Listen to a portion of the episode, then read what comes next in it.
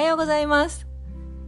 今日のモーニングティーはあのお便りがですね届いているのでちょっとご紹介させていただきたいと思います。はい。えー、お便り。いつも楽しくルーティンのように聞かせていただいております。お友達との対談でのお互い尊敬し合いながらの話や日々の行動など刺激をいただいております。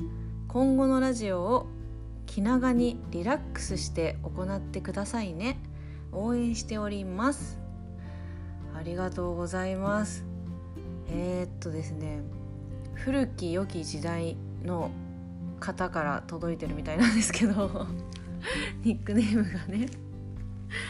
えー、多分ですけどあのー、これは知ってる人だと思いますね。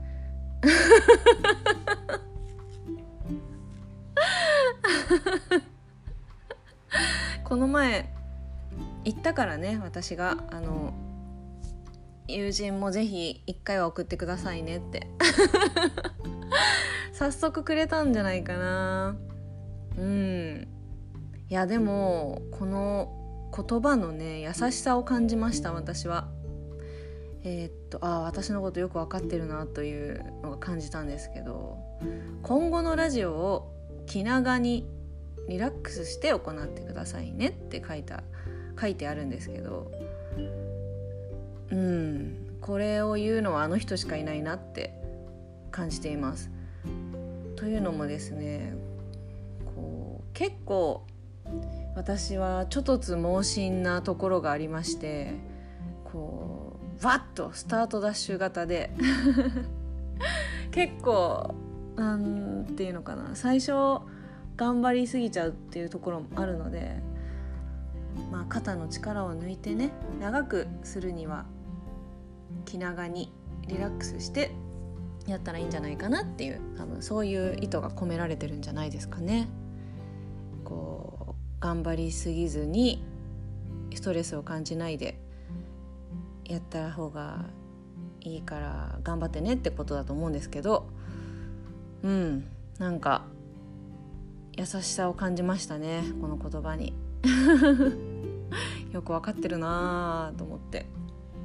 そうなんですよね。結構、まあ、頑張りすぎるってことはないんですけど全力でも全力でやっても意外と全力じゃないんですよね。それをよく思うんですよ私は。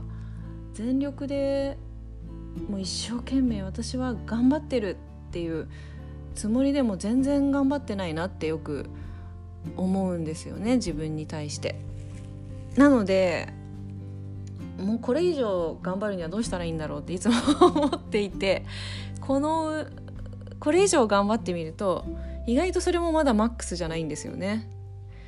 なのでこう全力を出し切るってとても難しいなと思っていてどこまでやったら自分の全力なんだろうかって思うんですけどでも全力を出し切りたいんですよね毎日日々。ででも難しくないですか？全全力を出すって。まあ、頑張り私が私の自分に対してのことなんですけどこれは他の人にはこう当てはまらないかもしれないというかもう自分の体のことというか自分私はもう結構体力がある方だと思うのでこうやってもやってももやっちゃえっていう感じで。でもそれでもやってもやってもこう頑張りがまだまだマックスじゃないなって本当に思うんですよね毎回。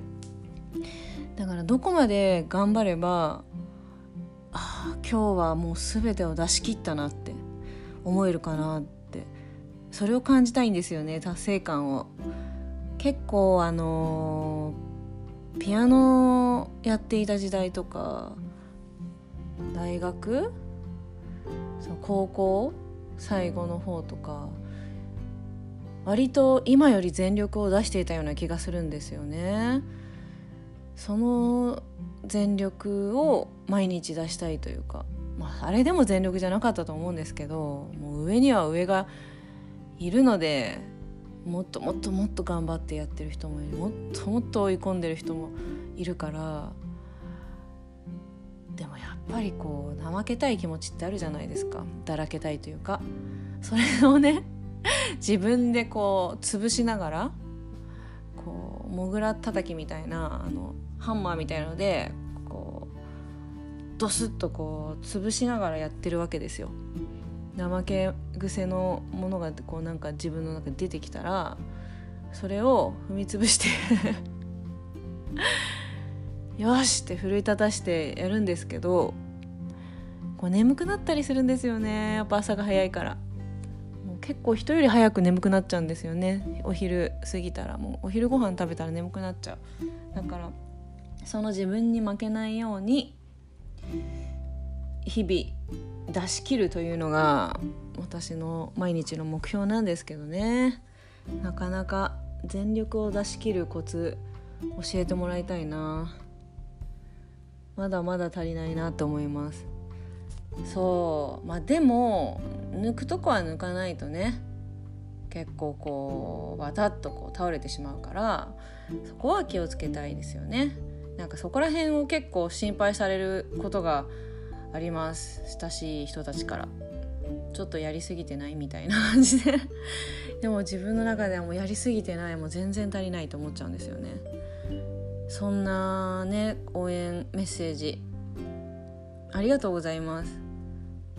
また一通と言わず何回でも送ってみてください。これね結構届くと嬉しいんで嬉しいってことに気づきました今は。なんか新鮮だからか。はい。ではこんな感じで今日は終わります。ありがとうございました。はい。今日もいい一日になりますように。